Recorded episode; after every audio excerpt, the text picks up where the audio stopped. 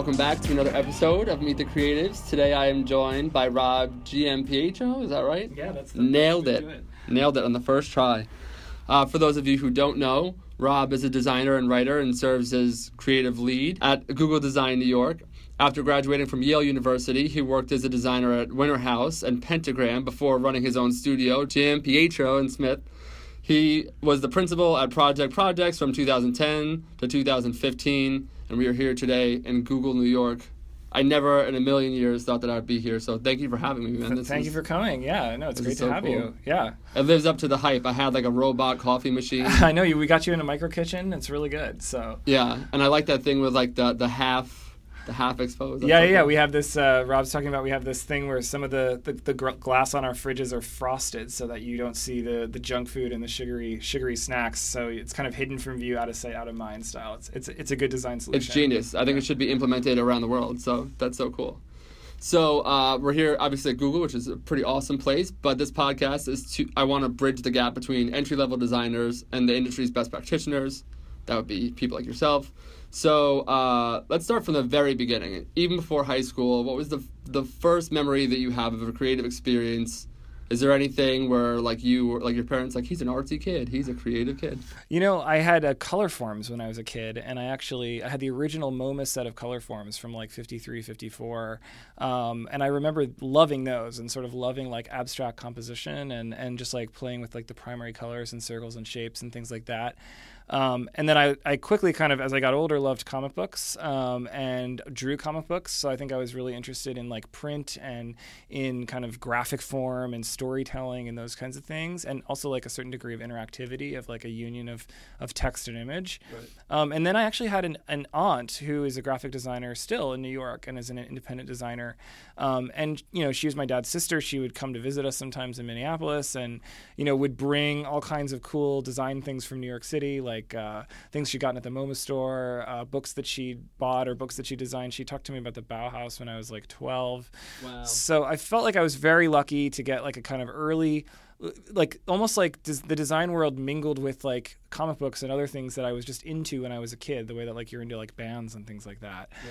Um, and then I think the other thing that I would really say is like an important thing is like, um, well, two other things. One, I, my dad worked for Target, and uh, Target in the '90s was uh, really coming up as like an important and influential design brand. Um, and you know, he and other folks were getting to work with people like Michael Graves, who are these incredible designers on products for people at Target, which is sort of really living up to the dream of like design for everyone, or you know, design that everyone can can can get. Um, so. Uh, you know, through him and, and, and sort of through my own knowledge of design software, I was able to, to spend some summers interning at Target, like laying out newspaper ads and for like pe- store appearances for people coming by the stores to sign books and things like that. Um, the other thing was the Walker Art Center was was not too far from my house, and uh, the Walker, you know, had an incredible kind of more avant-garde, more conceptual design department, um, making real, you know, they yeah they had this incredible uh, typeface designed by Matthew Carter called Walker that was like an early digital typeface that you could like snap on serifs and um, re- really be super expressive with it. It was like one of the original like var- variable identities, the, the way that we think about them now. And so, just in like going to the Walker, I would like study the things that they would produce, like all the museum guides and things like that.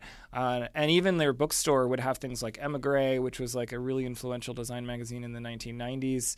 Uh, that that would include things like design essays. So like all of these things, like in high school, were sort of mingling together for me. And I think through Emigre, I really read about Michael Rock and Two by Four and Yale's design department and um, decided that like you know Yale was actually that seemed like the most interesting place to go study design as a young person.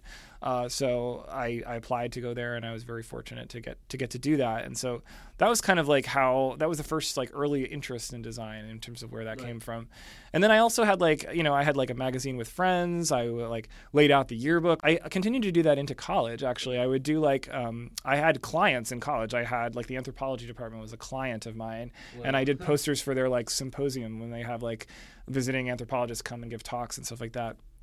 And for me, it was like it was a way of learning about the world. It was really, I was kind of an introverted kid, and I, I think I still am something of an introvert, even though when I know what I need to say or when I know what I need to present, I can be very, very forthright. But like most of the time, I'm kind of a little bit more reserved. And I think that, uh, you know, the design kind of helped bring me out of my shell. It gave me something to talk to people about. It gave me something, ask them what they were doing, and then offer to help them like design what they were doing or make it look better or something like that. So it really was my way of like connecting with people and socializing with people early on.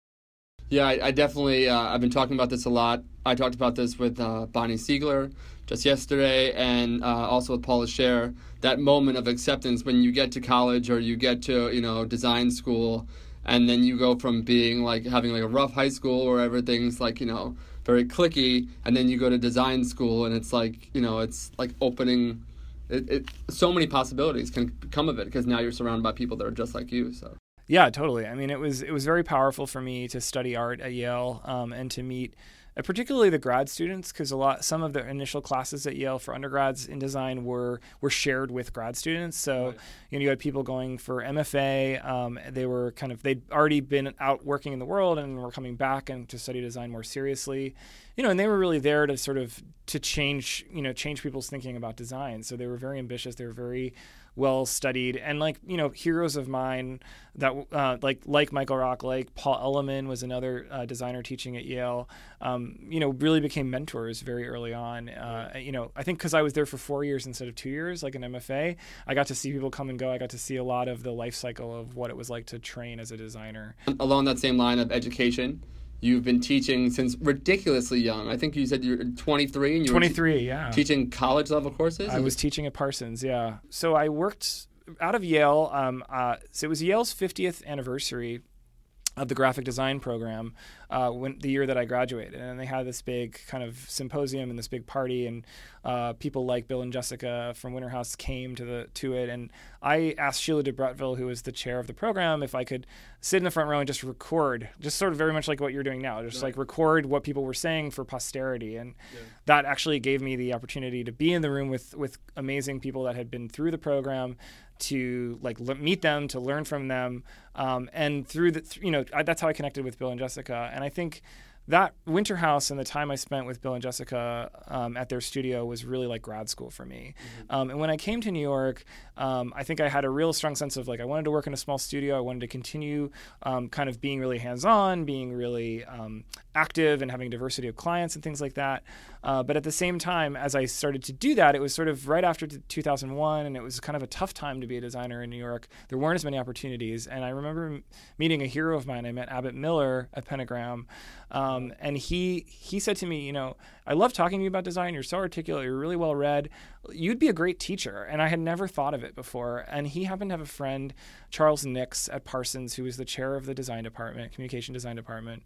And he sent me over to talk to Charles Nix and sort of just sort of as like a go see, just like go informational meeting. Right. And I sat there and I talked to Charles Nix and he had this stack of books on his desk and I'll never forget it. I was just like, these are the most beautiful books and I'd seen them all before. And I started talking about you know, this book is so cool because it uses this typeface and it's about this subject and that's really interesting. And right. I didn't know that he had designed all those books. So oh. literally, like he kind of like I stopped talking and he kind of had this look on his face and I thought I'd said something wrong. And um, in fact, he was just like, "I'm so touched that you've thought so much about my work and like." you can definitely be a student teacher here. I can I can help mentor you a little bit, and I took over so cool. one section of his typography one class, uh, and that was the first time I ever taught. So that was that was type one. I was 23, teaching at Parsons, freaked out of my mind, wow. and he would say things very casually to me like. Of course, you've read D.B. Updike's, um, you know, type its history, form, and use, and I was like, yeah, totally. And then I'd like find out that was like a thousand page, two volume book, and like have to go home and like cram it on the weekends so that yeah. I could teach the course. But but it was really cool, and I think I think I got a, I learned a lot about teaching from him. I also learned a lot about uh, kind of about design, kind of on a fast track because I had to kind of cram it in order to teach it. The best way to learn about something is to teach it. Yeah. You know, you, you think your teachers have it all down, but often they're learning it right in time to teach it to you like yeah. or, or sort of re, re remembering it in a way and right. um, and I think I think it's been interesting to go from Parsons where I taught for like I think about eight years to RISD where I've taught almost 11 years now and there was some crossover there in the middle um, because that that was a shift from teaching undergrad to grad school mm-hmm. um, and I think undergrad was a really interesting group group to teach because really what they needed was kind of uh, structure. They needed to understand how the things they learned in the last class could be built on on the next class. Um, so the cumulative nature of learning. Right. and and you know they needed someone to like need the work to like say like hey you've got to get this done like in this time because it's really important that we have a pinup because I think when you're starting out you're very energetic but you're also full of doubt and you're you're kind of maybe often looking for reasons to sort of decide that you're not good at what you're doing or whatever. Um, so discipline and, and that kind of like rigor was is really important in, in, teaching undergrads and, and really inspiring them to be excited and want a life in design. But I think in moving to grad, um, it's a little bit different because you know then you're dealing with folks who've been out in the world. They're adults. You can kind of treat them as peers. Um, and then actually, I think what's really important is to co-create together. And so it's not about me having all the answers as the professor, but maybe me asking a lot of the questions and and work coming to the answers together. So a lot of my um, workshops at RISD are much more about things I want to know more about that I think my students and I could have a really useful conversation about together. You know, things like what does it mean to sell design, and like what is what does it mean to put you know put design out on a table together and look at it, or how do you think about a content management system, and like what is what is a content management system? How do we define it? And really, or or a circuit, like what is what does it mean to have a circuit? Like these kind of like fundamental forms that I think are things the designer should think more about. Um, and you know, my grad school classes are really just like huge, deep explorations and and kind of pinup sessions and stuff to like explore these ideas more fully. So, do you think that um, you know because you you went to to Yale, you're teaching at RISD, um, you know you were right out of school you were with Jessica and, and her husband and, and then working for Michael. You're constantly around people that teach at the highest levels at, at the college level and are teaching design and there's a big push now with places like you know uh, lynda.com now uh, linkedin learning i think it's called this yeah. this week. Um, you know skillshare and there's kind of this talk about the lack of significance of that brick and mortar kind of system. I don't necessarily agree but i'm in- interested to get your take. How how is it different like learning the technical skills online versus being in a classroom setting being able to problem solve and, and really mentoring do you think that design is in trouble if we disregard the importance of a, of a real education? Well, I mean, it's interesting. I, so I've, ri- in addition to teaching and thinking a lot about this as a teacher, I've written a little bit about this. I wrote an essay called School Days, right. uh, which was actually for the Walker Art Center's um, graphic design now and production catalog, uh, which we also worked on the design for that show at Project Projects. And uh, I think at the end of that essay, I kind of settled out with like, the the idea that like a school is more than four walls. You know, a school is something is is a constantly evolving idea and has always been evolving. You know, there used to be that everybody was homeschooled, and you know the idea that you would go send everyone to school together, right. you know, is is is, is not a, a, relatively new idea, but is is certainly not the first idea of what a school was.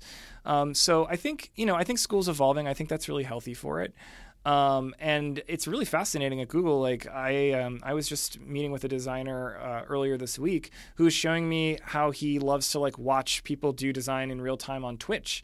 Uh, like he's like literally live streaming cool. people doing uh, InDesign. So instead of playing like a video game or something, he's just watching them how they make a grid and how they lay stuff out, and it's like incredibly. It's more useful to him than having to like follow a lesson plan. I mean, it's one of the things I love about working here is that people come from so many different backgrounds in terms of how they learn about design and how they approach design. That's brilliant. But I mean, a lot of younger designers that I've worked with have been like, yeah, I, like I came out of I, I was a musician in my early a lot of lot of crossover between design and music, um, but I think that like a lot of younger designers I know have talked about about designing gaming, you know, and they've and they've talked about how they feel like you know laying something out is like playing a video game, and they're like trying to solve a puzzle or something like that, and it really that's how they stay engaged throughout the day. So right.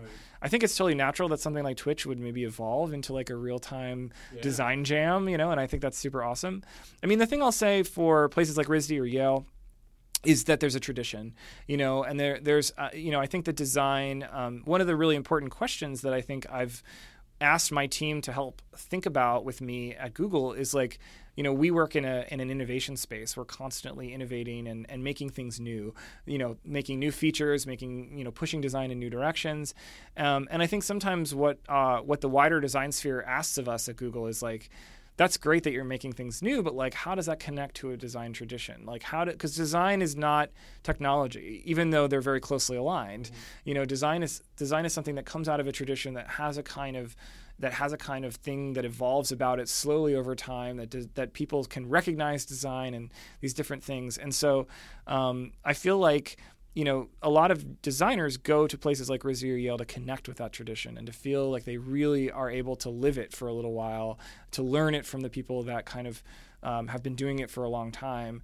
Um, and I think I think that is a lot. That has a lot of value, as well as just like it's such a busy world. There's we're trying to multitask all the time. Like carving out a little bit of time and having the commitment for yourself to do that work. I mean, if if you can if you can coach yourself to do it in an, in a half an hour every other day and kind of get your degree through that through that, I think that's amazing. You have tons more self power than I do. Right. but I think that like there's also there's also a part of me that feels like you know there is a pragmatism to just saying you know what I'm going to take a year or two out of my life and I'm just going to like focus on this and get this to be awesome. And you know that can be very powerful. I've seen people's whole practice transform in a short period of time, and that's the kind of stuff that makes me love being a teacher. So I'm a huge fan of Google. I'm not just saying that to appease you. I really use it. I use it every day. That's good to hear. People listening to this, I would imagine that a lot of them want to work here. And for many young designers like me and, and all my friends, we all you know want to work at Google or Facebook or Airbnb. And that's kind of like the goal is to work there, right? So let's say that you're in my position. You're you're getting out of school, you know, trying to talk to as many people as you can, trying to network, uh, working at jobs and learning and learning new skills. But Google seems so out of reach. It seems like it's not a possibility but you're determined and you have the right attitude and you want to get you know get there. What what would you do if you were in my position and you were you know had like a blank slate?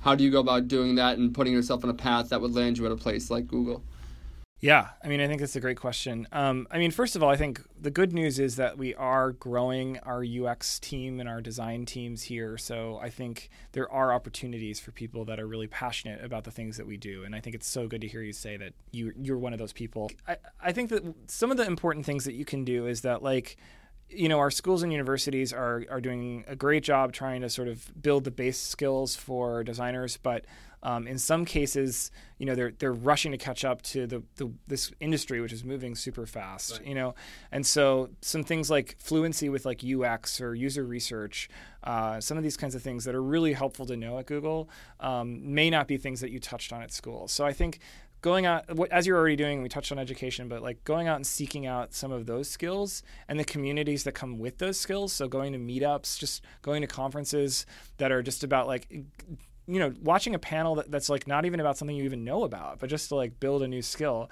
I think that can be really powerful in terms of getting getting into the conversation and thinking about it. Um, the other thing I think is that like a lot of folks come out of design school and they've made they've made a lot of books, they've made a lot of maybe maybe brand explorations, they've maybe made posters, um, but I think a, a hiring committee at Google like looks at that stuff and sort of says, okay, but we make products, and where are the products in this portfolio? So the number one piece of advice I can give people is if people send me their portfolio and there's literally no product in it, my first question is how how would someone at Google know that I would forward this to? How would they know that you love thinking about product design? Like because mm-hmm. is that you have to show that in your work. You can't. There's no way to just say I love it. You have to actually have if done you're it. Applying for the design a design position. Totally. Team, yeah. Totally. And I mean, I think we, we have very complex and sophisticated product problems that we have to solve. So I think at least having a base level fluency with, with product design and showing that you can kind of make, make a screen that looks like something that we would believe as a, as a digital product, I think that's a really important kind of foundation for anyone that's really serious about coming here to work. Right. Um, if you're interested, careers.google.com is the place to go.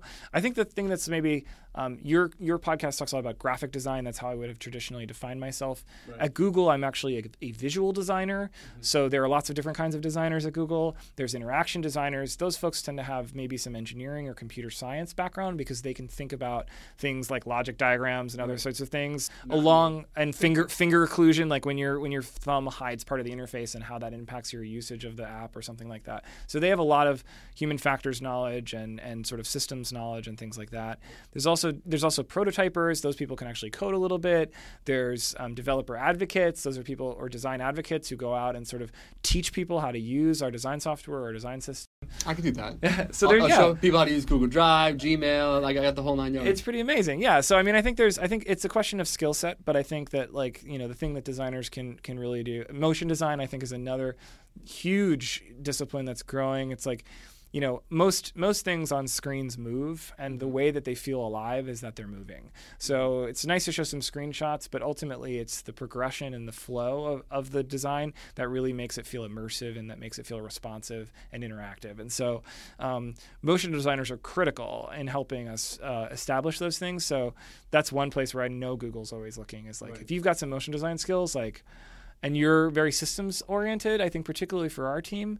Um, although there are lots of different creative teams at Google that do more kind of marketing or brand work and different things like that. So, number one thing I would tell you to do is show interest in product. That's the most important thing. Yeah. Just show us that you're thinking about it because that then really creates a shared terrain for the discussion to begin. this kind of ties in with the question before about like like just leaving.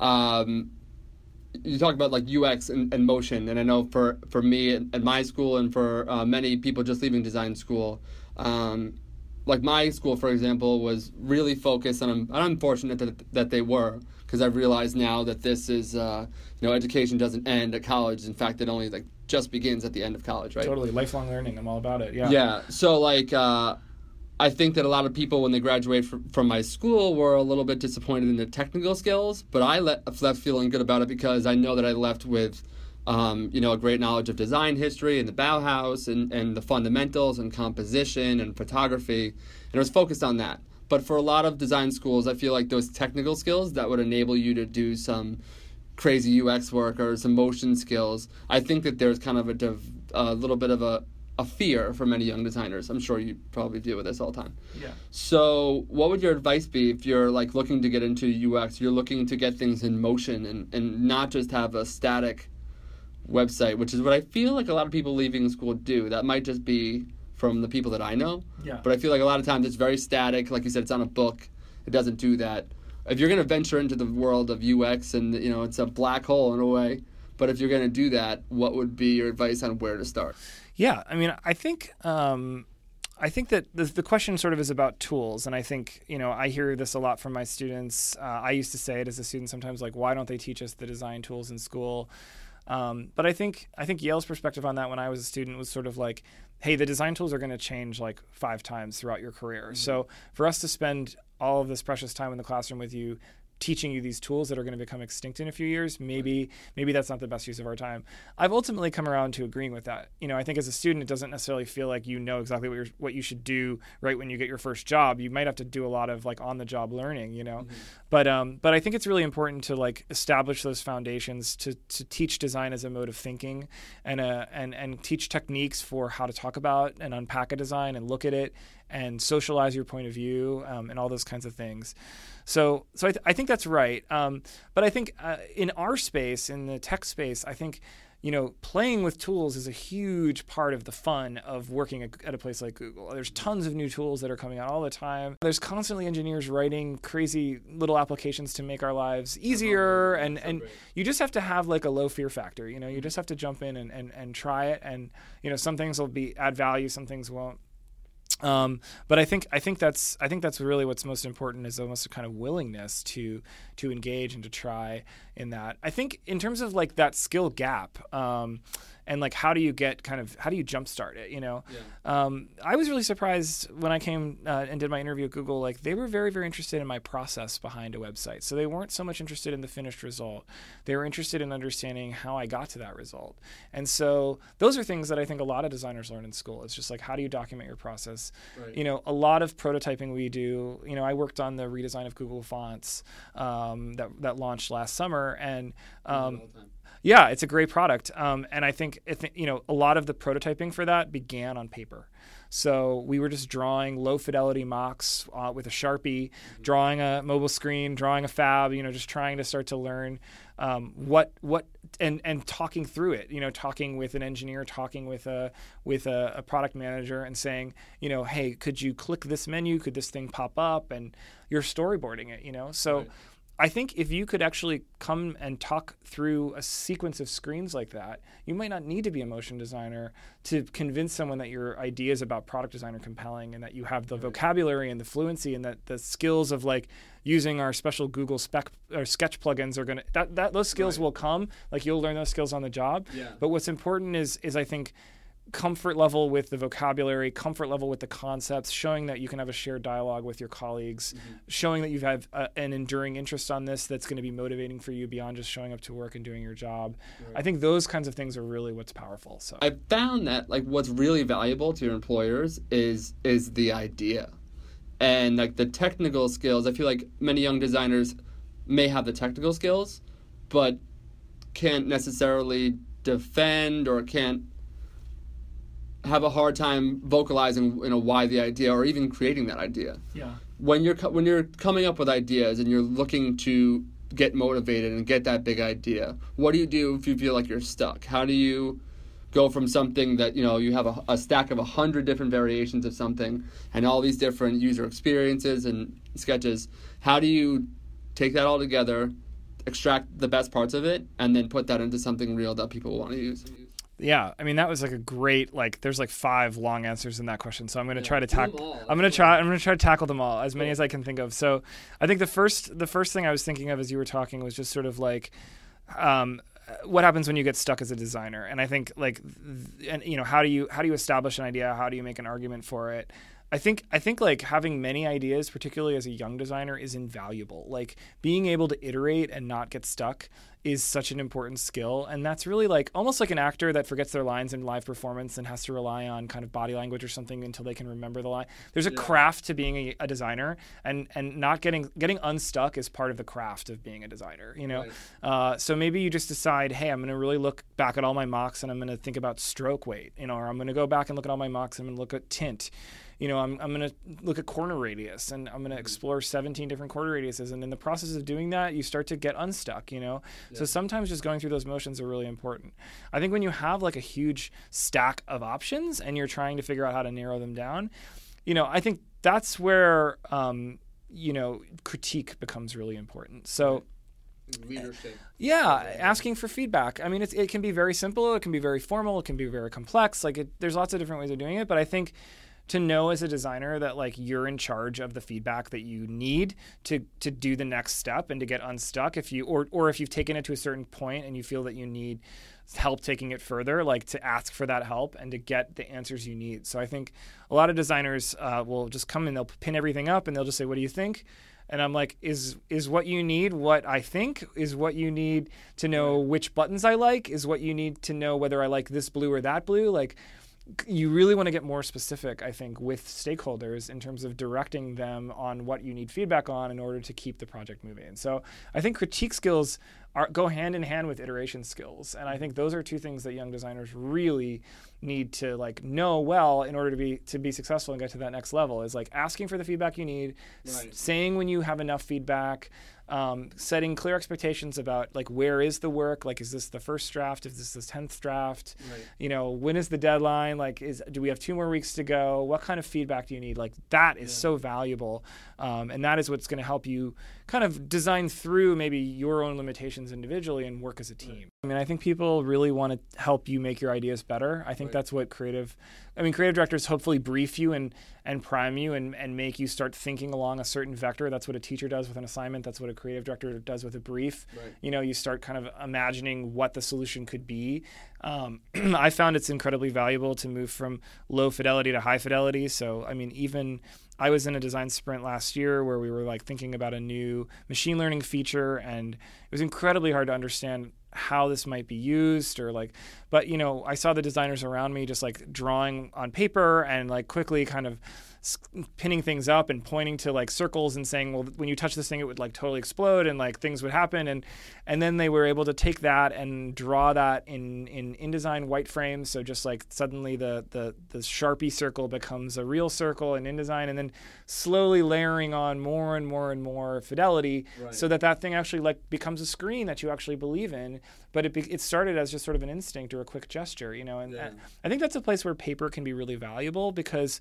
Um, especially as a creative director, like we, we kind of talked about uh, what do you need as a young designer, but I think to kind of continue that progression, I, I think one thing I really learned from Michael Bierut was like, he, as an art director, he would never like grab your mouse as a designer. He would never like kind of point to things over your shoulder or yeah. or try to do it for you and just ask you to finish the production on it he would always sort of sit down next to you with a notebook and he would draw in his notebook. yeah he would draw in his notebook what he was and narrate to you kind of what he was seeing in his mind as a, as a possible solution and his mock uh, the drawing was a very low fidelity thing like it didn't have color it didn't have line weight it didn't have Yeah. even layout sometimes it was just very loose yeah and I, I think i think i saw that happen time and time again and it, it was it was it was a really helpful process for me as a young designer and i would say something that i adopted uh, as a creative director. So like whenever i would work with people at project projects or even here at google i try to not be like a hovering art director as much as i can but rather sort of ma- sit down have a meeting draw things together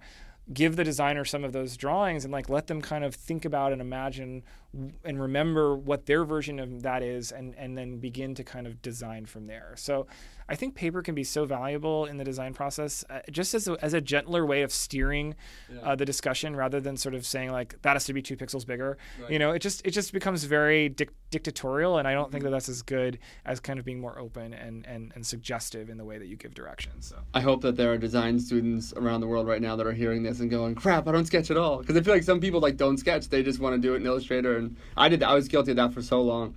And having this experience here in, in New York of this tactile experience and seeing that come to life, that's so much better. So Yeah, we design tons of digital projects starting on paper, and I think you know don't feel as a designer that if it's not an InDesign, it's not real. You know, I think Yeah. I think the most important thing is to have a really really interesting idea that's going to be engaging, and then everybody will want to work towards the service of that idea. And I've seen that happen so many times at Google where someone has a really exciting idea, they don't quite know how to visualize it or Right. argue for it or whatever, and then like slowly over time they find the people to help them do that and they and the and the project grows and it starts to become have more and more momentum and, and stuff like that so I want to talk about mentors and and what it means to be a great mentor and to have that relationship. And I'm sure that you're now providing that relationship for people that are, that work for you and people that you teach.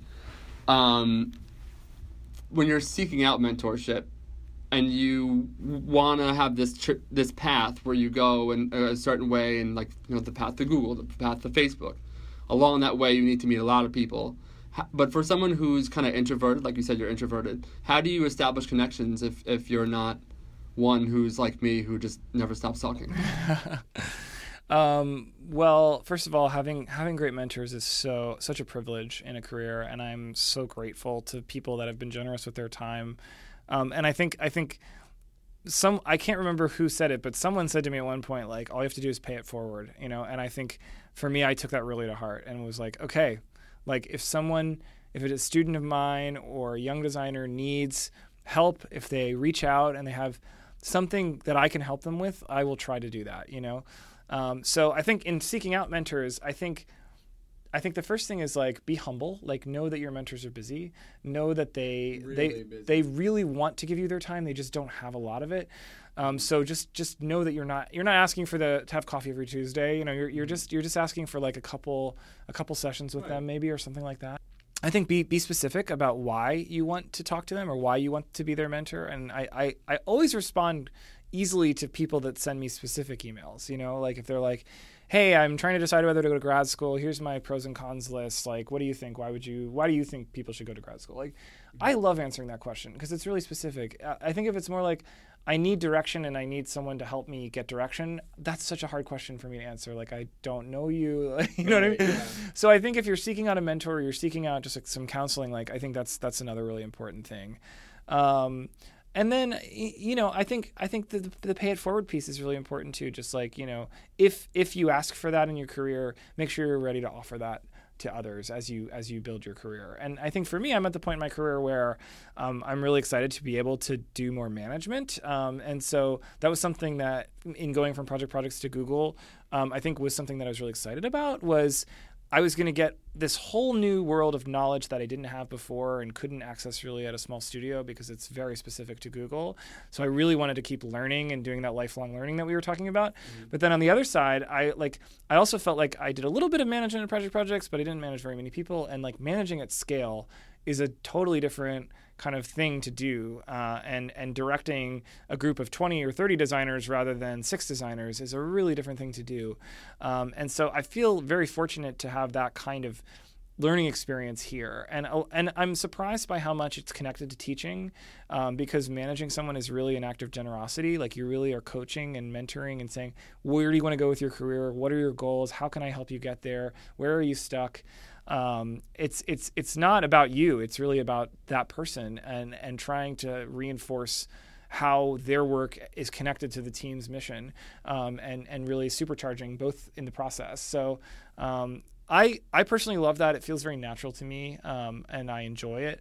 But I, I think I think it's important to know that you need mentors in your career. I, I think that's a really can't go it alone. Yeah, you just can't. And and I think I think being able to you know have the camaraderie of the people that you that that are your cohort of people that join the design community, right. along with uh, the kind of the kind of uh, greater knowledge that comes out of uh, and the wisdom that comes out of many years in design i think the combination of those things is, is really unstoppable. So thank you for today. This is awesome. What are your, do you have any big plans for the day what are you guys building here google? Tell me your secrets. uh, let's see. What else am i doing today? I'm gonna like we, we do a conference every year called span uh, which is uh, conversations about design and technology and we have just kicked off our kind of sprint this this year for our, our span conference in the fall so I'm looking forward to seeing what the team's been working on for the last few days. Um, you better have it right. Always super fun to see like all those ideas at the very beginning, and then like think about like looking back, you know, six or seven months from now, and being like, wow, how far we've come. Wow. I'm looking forward to that, and uh, I'm actually another kind of hero of mine, someone that actually spoke at Span, Paul Ford. Uh, is having a, an event tonight in New York, so I'm looking forward to seeing an old friend. Yeah. That's very awesome. Yeah. Thank you so much for doing this. It's a lot of fun.